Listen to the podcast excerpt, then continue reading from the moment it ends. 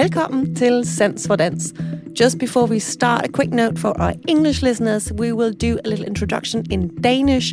If you don't want to listen to that, you can just forward a few minutes, and then the conversation with Marina Mascarell is going to be in English. Enjoy. Ja, Marina Mascarell, Dansk Danseteaters nye kunstneriske leder. Ja, som har været siden 1. april. Ja, hun har været siden 1. april. Hun løber jo ned ad gangene og har en masse fantastiske visioner for kompagniet. Ja, og hun løber ned ad gangene, fordi hun simpelthen er så begejstret for det, hun laver. Jamen, det var sådan, hej. Hun har så meget energi. Ja. Men Marina Mascarell, hun kommer fra Spanien. Hun har arbejdet rigtig mange år som koreograf, blandt andet med Skånes Danseteater lige over sundet. Hun har været i Göteborgs Operaen, Netherlands Dance Theater, NDT, har hun også arbejdet som danser og kreeret flere værker til dem som koreograf. Hun har jo lavet rigtig meget, også små uafhængige projekter. Ja, så hun har både været i de her store etablerede kompagnier, som har en måde at arbejde på, og så også rigtig mange mindre kompagnier, hvor der også bare bliver virkelig knoklet på en helt anden måde for at skabe noget kunst. Ja. Og arbejder med forskellige formater, og hun arbejder rigtig meget med outreach, og hvordan kunsten kan nå et publikum også ud over forestillingerne. Og det er jo også noget af det, vi skal til. Det skal vi nemlig. Altså, vi har jo allerede startet på nogle af hendes ting, som hun, som hun implementerer. Vi har lavet nogle workshops for børn, og det var virkelig skægt, hvor vi brugte vores danser, vi havde 2 uger, hvor vi udviklede de her workshops, og så kom ungerne så ind og arbejdede med os. Det var vildt fedt. Det var nemlig super sjovt, og også at høre lidt mere om Marina, og hvad hendes baggrund egentlig er, som rent kunstnerisk, for det har vi slet ikke haft tid til at snakke om. Vi går jo bare og sætter projekter i højsøen, så jeg synes også, det var super spændende at høre, hvorfor hun egentlig endte med moderne dans, og det her med, hun snakker meget om den her kropslige frihed, hun kan mærke, netop i den her danseform.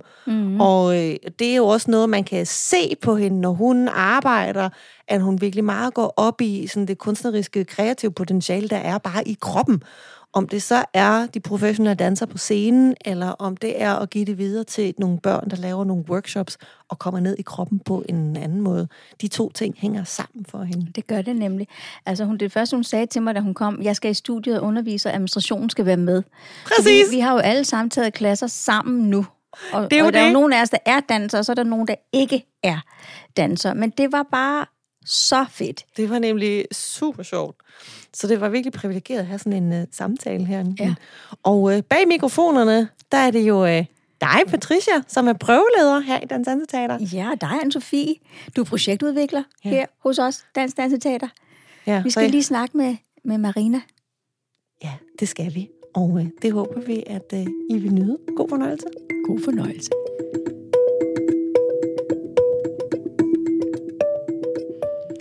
Hi and welcome, Marina. Thanks for joining us down here in the basement.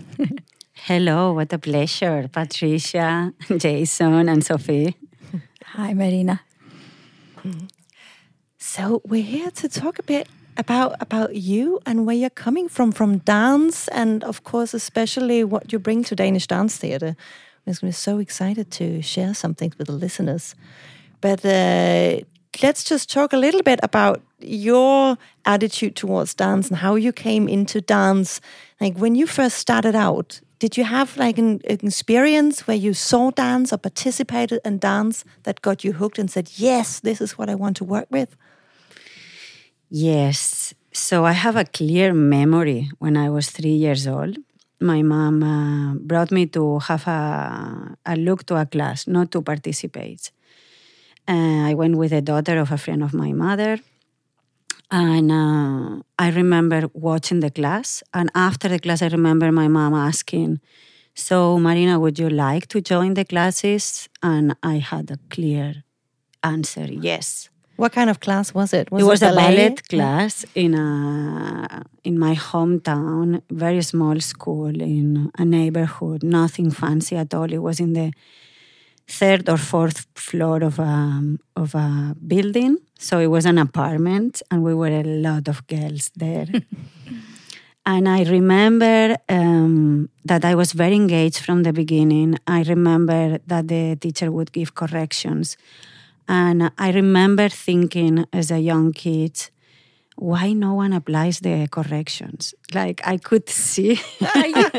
Are you serious? That's so funny. Yeah, I remember that I could see. I remember specifically one correction of having the arms round and the kids would be with the elbows very straight. And I remember thinking like, they don't see they are doing wrong. So, yes, I was really fascinated by body and movement. Yeah. Were you good at getting applied the corrections? Always very good. Like, I don't like people to remind me of notes or things, you know. Mm-hmm. I want to apply them and improve fast. So you you attended a ballet class. Yes. Do you then remember your first theater experience? Like where you saw theater or dance in that context of like...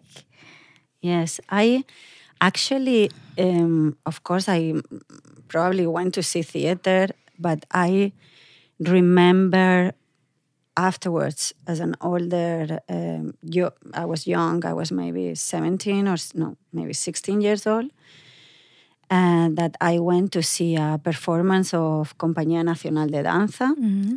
Which is a national company of Spain. That at that time, Nacho Duato was the director.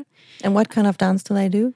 And they do contemporary, but the dancers had a very strong classical background. Mm. And I remember going to see that show in the Principal Theater of Valencia. And I was, so shocked. I was so impressed by what they put on stage. And I thought, wow, that's a dream. I want to do that. Afterwards, my taste evolved also. So I was not so engaged with what they were doing actually. But it was really like discovery. That day, it was a mind-blowing experience. And what did you discover? I discovered that bodies could move in a different way. Like until now, my formation was quite classical. Although I always went to take class in a small school for one day per week or something like this. Nothing really fancy. I was not a kid of conservatory. And from the age of 16, I decided, okay, I want to be a dancer. And then I decided, which is quite late for a dancer. Mm. Yeah. And then I went for it, fully, focused. And so it was really a discovery of, actually, I can move in a different way. These bodies were extremely versatile. Like, they had the classical there, but they could move incredibly. Mm-hmm. I remember specifically a dancer, Berta Bermudez, that afterwards she was a dancer in Amsterdam. Incredible, like I could not believe what that body was doing. Yeah. So contemporary dance also, freedom exactly. Of movement. Yeah. Yes, using the technique for something else. Mm-hmm. Yeah, exciting. That's nice. Yeah. But it's also like, do you have when you started to go more focus on your training? Mm-hmm. Is there a specific teacher that you were connected to that actually opened your mind even more? Yes, I mean, I was part of the beginning of the curriculum for the university. Mm-hmm. It was I was the first generation that turned into a bachelor in the University of Spain. The first 2 years of the bachelor were really experimental, like somehow like the government didn't know what was about, so it was a lot of experimentation. And we were really a generation that we would play all the time. In the studio, the teachers were really engaged discovering what we need to put in there. So it was really, these 2 years were amazing. Everyone was extremely creative, including the teachers. Mm-hmm. And afterward, the studies became like more subtle and, more rigid and more official. And it lost a bit of that vibe. And then I had a teacher because I had a lot of classical teachers and I was not like enjoying it full full on. And I had a teacher that also was coming from Nacho Duato, that was really interested in what I could bring and how I could move. And I felt supported by her. Mm-hmm. So then important. I took that direction. Yeah. Yeah. And what made you decide that you wanted to be a choreographer, actually? Did you just discover that, oh, I want to be the person putting on corrections, or? A bit. Also. No. You know, I was, during these 2 years of experimentation, we were creating a lot. All the students were creating. So it felt really natural for me to be engaged in making more than, you know, repeating. And so when I finished the university, I had a scholarship to study in the American Dance Festival. So it was my first time in the States, and I decided to create a work there to make my first piece with an actress I met from Belgium.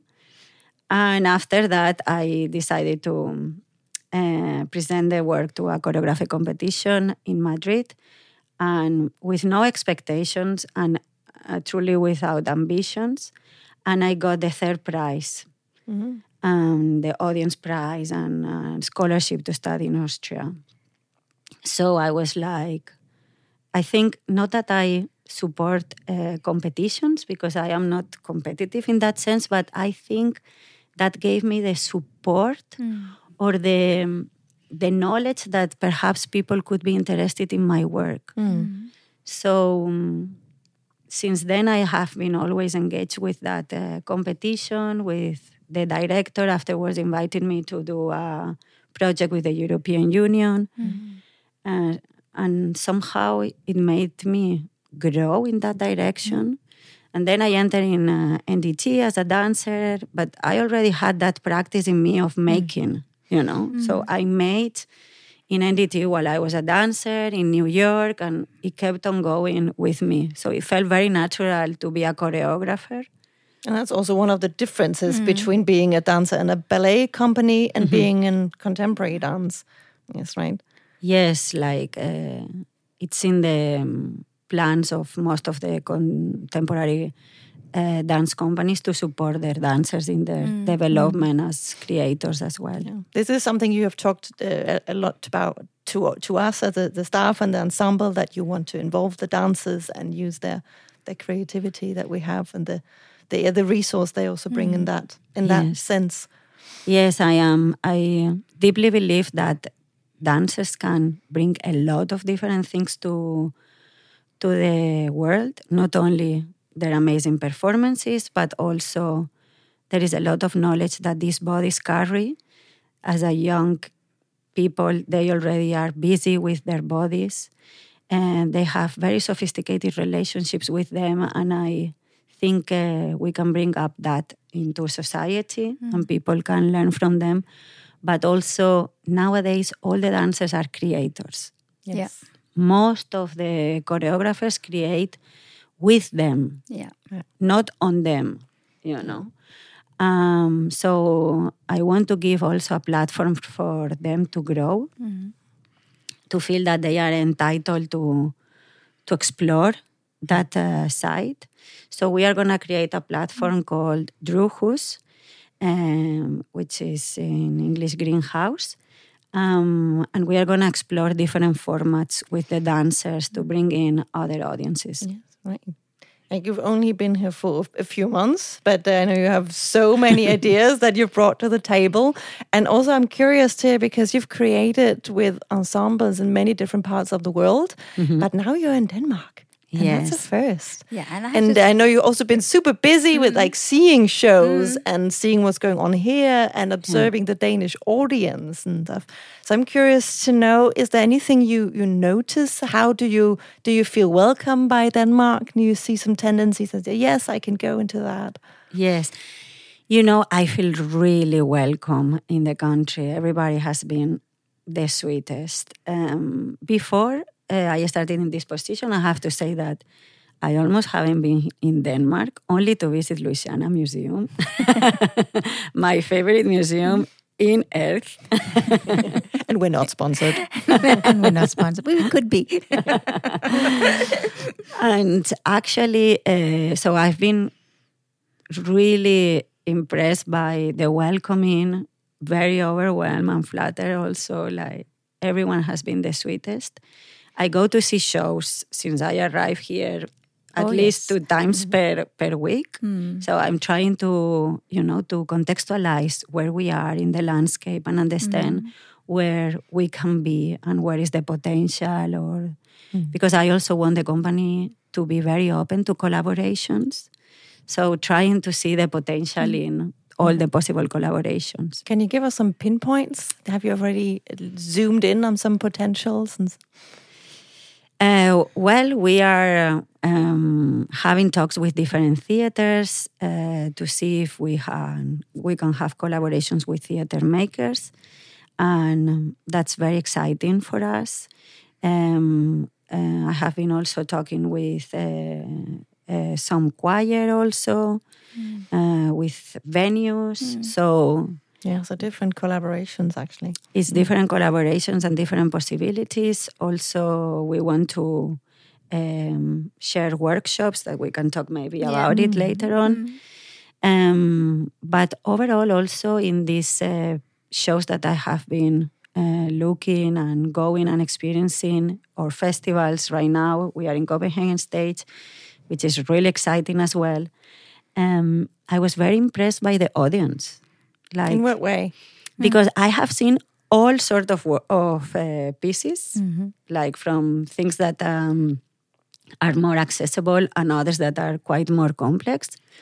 And the audience in general reacted really nicely, like warm, but not as a default of being warm, but more as a honesty, and very thankful to the performers in the way they have, perform, and really understanding that this work is to put yourself there in front of everybody for all of them to experience what you are doing, and I felt the audience truly understood it. Right.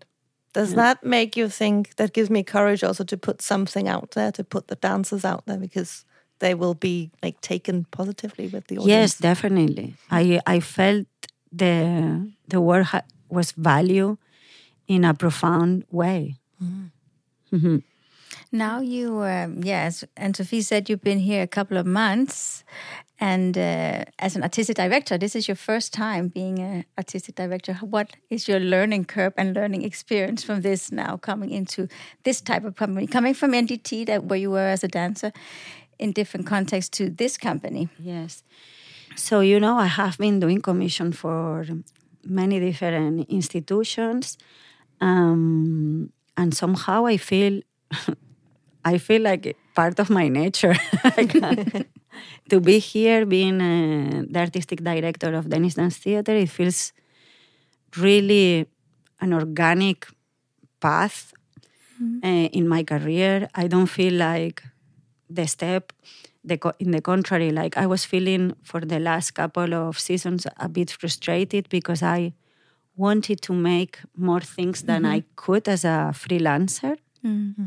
So I created this foundation with the aim to grow my ideas and to share with other makers, not only with myself. And then this opportunity came in. So I felt I already did for the last 2 years the exercise of putting myself somewhere else. Mm-hmm. So it really came in the best moment. I never thought that I would be the creative director of an institution at this age. I thought perhaps in some years I would like to apply, but then this opportunity came and I thought, okay, I'm gonna try, and then boom, and you're here. Yes, exactly. Yeah. Exactly. Yeah. And what do you feel you can bring to the table, also with your background and your international background, and coming to Denmark with fresh eyes and leading the National Company for Contemporary Dance? So I am a person that truly understands the essence of our profession. I have been a dancer. I have been working with them. I admire the dancers. I admire our profession. I think it's the best profession in the world. It is. Whoop, whoop. So I think we can really expand the way we are presenting our profession. Mm. I'm very excited to show the nature of the dancers and all the possibilities that we can open up. What should our listeners look forward to in the coming season? Oof. So we had the space to shift things here and there. Next season we will have Leaning Tree by Fernando Melo in a collaboration with the Philharmonic. Mm. And so they will be able to enjoy a show with a different setup, with live music, where the musicians will be around the audience and not in the orchestra pit. Mm. So that's truly exciting. And then we will have a piece of mind that we are bringing back, that I created for Gothenburg, for the Opera of Gothenburg, called Mongrel. So I will recreate that work. And later on, we will have a piece by Alessandro Ciarrioni for family and kids.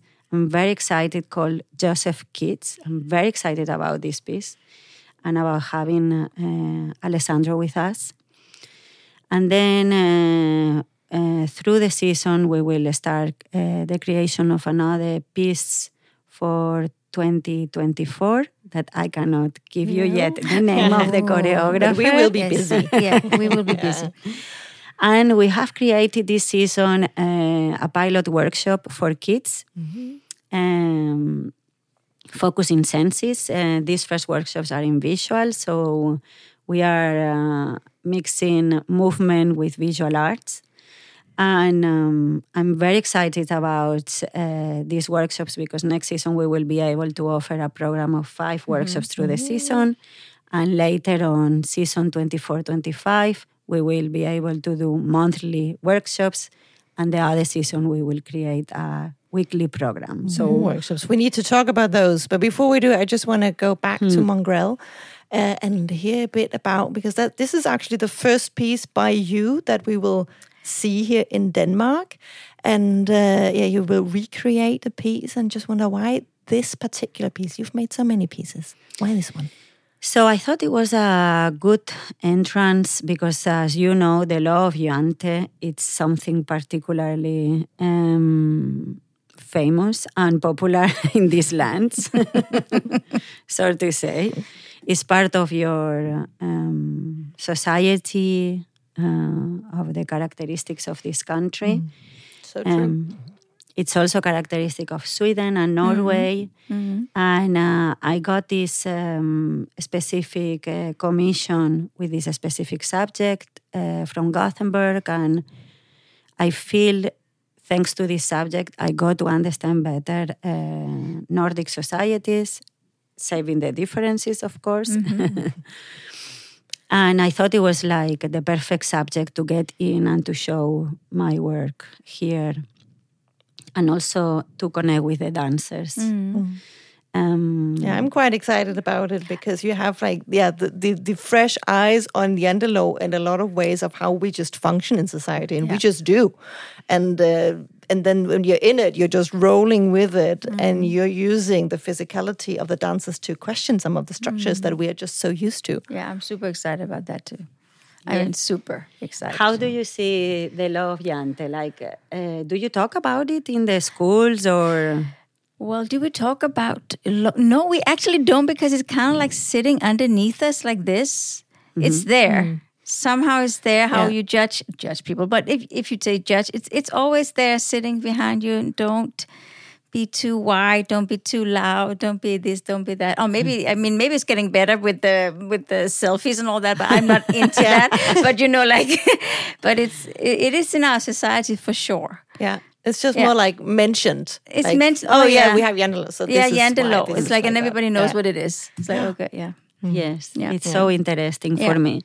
I mean, it's interesting that you actually articulate what it means, but I think it's a village mentality. I think I experienced it in my hometown, you know, the pressure of you know, fitting in. Yeah. And I think it relates a lot to what youth is going through as a, you know, young humans, that you want to fit in and how you adjust yourself to fit in and to don't be too good, don't be too bad neither. Yeah. Just, you know, so people can like you. There is something really funny. Sometimes I play a game in the studio with the dancers. I did this everywhere. And I play it so many times and I'm quite good at playing it. And it's an elimination game. And eventually, when I get eliminated, I usually win. Because I'm good. I've been doing it a lot of times. There is miscorrections again. Yes, more than they did it. So many times I win, but when I fail, you cannot imagine how happy everyone is. Everyone claps, everyone gets like, you know. Yeah, that's also quite Yandelo. Yeah. But this is everywhere. Like people, you know, when someone that is not very good, you know, gets good, I mean, gets like valued, people is happy for that person. But when someone brilliant or, you know, gets something, we are not so happy. It's like this envy in a way, and I'm not saying that the dancers had envy, but it's something to analyze that when someone good doesn't win, we are all so happy, you know. It's like, everybody's rooting for the underdog. Exactly. It touches something somewhere that makes us happy. Yeah. And I find really interesting how you use actually quite deep topics and you put them into dance. So you are using dance to conveying a message and really make people reflect on things. And you also spoke about that contemporary dance is not only about doing performances, it's also about reaching out to society. So maybe we should talk a bit about why you think that the workshops with the kids that you just mentioned, why is that important? I really think that dance can be a social cohesion weapon. It's important to social cohesion in society. It's a tool for social cohesion. It's very important nowadays that people connect, that people create bonds, that we have the sense of community in a moment where polarization is really spreading at enormous speed. That we see it in different countries. In all the countries, there is polarization. In some of them, more than others. In some of them, it's really like an emergency. We really need to create these spaces where people can connect and where they can embody the sense of community. And dance is the tool to create those, you know. We can embody the sense of being together, of experiencing something together. And that makes a difference. So I definitely believe in our art for changing, you know, and for getting into that place where we can share and not get attached to the differences, but to celebrate them. You know, I mean, these workshops that we had them already. It was so wonderful to see because it was not about being good. It was about having, you know, an exercise of something that you were trying to do. And the kids really enjoyed it. It was not like, oh, you're good at this, you're good at that. It was so nice because there was what do you say, fællesskab in Danish? Yeah, it was very communal feeling of you're doing this together and there's no like judgment and of like, oh, you didn't do this right or something. And they were also quite proud. Like there were these little exercises where they had to make drawings around their bodies and they were quite proud. Like, look, this is me, I made this and this is the other kid that I don't know, but we made this together. Yeah. We made this together and it's a collective drawing with the body, right? So you see your space, your singularity, but then you look the entire picture and you see that you have created that with the entire group of of kids. And no one, and it's more about how you explore and how there is no right or wrong. It's not we don't want to make a talent school. No. We want to create this space where people can have a healthy relation with their bodies and with the others. Also, in a moment where digitalization, it's so, present, and post-humanism, I think it's very relevant to put the body in the center of the arena. And also you talked about, because we use the dancers that we have in the ensemble to create the material for the workshops, that they will actually be engaged in a different way artistically. They are not only on stage, they also use all the knowledge they have to give to the kids. Exactly, and created practices. They have all the tools to create these practices. And so that's a luxury of having these talented performers blocking the time in the studio to create with 14 people. We were creating these workshops. So, yeah, I think we arrived to something very unique. And I can't wait to share it more next season. I can't wait either. I mean, the kids were... And the parents were super happy. Like, when are you doing it again? Like, come back. And the parents wanted to join. They wanted to join. Are you doing this for grown-ups? Yeah, maybe. We should. We should. Everyone should play with us. Yes. More play. Yeah, yes, definitely. Sure. Yeah, and I really hope we succeed with your mission to, like, connect both the local community and the art on stage. Like, these two things, they're not separate. They they go together. Exactly. Exciting. Is this something you see also in other companies, like the more outreach and the connecting the artistic practices with sharing it with amateurs in the broader sense? I have encountered different practices around. I think there are some companies that are more focused in the outreach. Others are starting like us. But yes, for example, I used to be resident choreographer in The Hague in the Netherlands in a theater called Corso Theater. And they do every Monday open classes for amateurs. Mm-hmm. And they would invite every time a different choreographer from the house. So we would teach one or two times per year because there are a lot of choreographers in the house. And the amateurs, adults would, enjoy our practices. And I have to say that was so much fun because there was no ambition of being good, but only the ambition of enjoying. So people really went wild. So much fun. So it's also not about watching dance, it's also enjoying it and doing. And doing, yeah. Exactly. And playing with others. No matter how you look. Yeah. Yeah. Exactly. Marina, it was so wonderful to have you here in the studio and to hear of some of your exciting visions and sharing them with all you guys out there, listeners. Yeah, and there's a little secret that you have to we have to be aware of. The choreographer that we can't tell. Maybe we will know soon. So you catch on, people. Yes, exactly. Like, follow us. Yeah. Yes, thank you so much for having me. My pleasure. Thank you for being with us.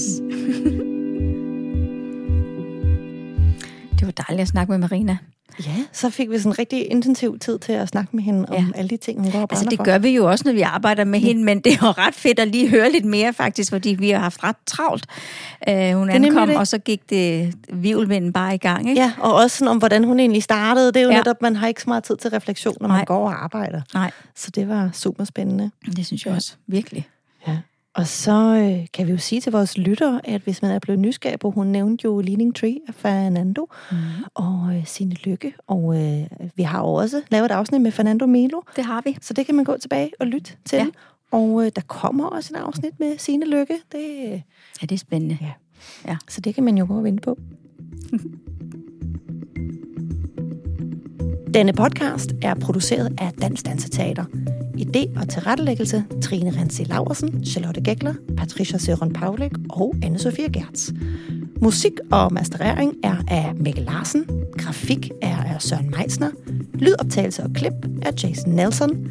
Bag mikrofonen, der var det Patricia Pawlik og mig, Anne Sofie Gertz, og selvfølgelig vores gæst i dag, Marina Mascarell. Vi skal sige tusind tak til Det Kongelige Teaters lydstudie, og hvis du kan lide at lytte til Sans for Dans, så husk at abonnere på os i din podcast-app, så går du ikke glip af, når vi kommer med en ny episode. Og i nogle apps kan du også give stjerner. Det må du også rigtig gerne, hvis du kan lide det, så vi får spredt det ud i verden. Tak fordi du lytter med.